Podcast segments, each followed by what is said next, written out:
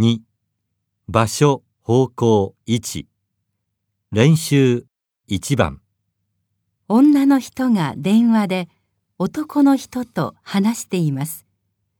男の人の家はどこですか？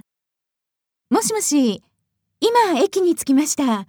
あそうじゃあ駅前の道をまっすぐ行ってね突き当たりを右に曲がってはい。突き当たりを右ですね。そうそれから2つ目の信号の少し手前に道があるんだけどそこを左に入って。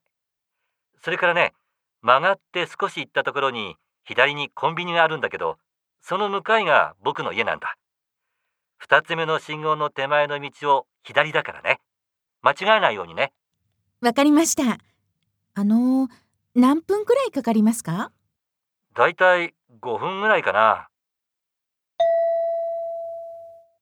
男の人の家はどこですか？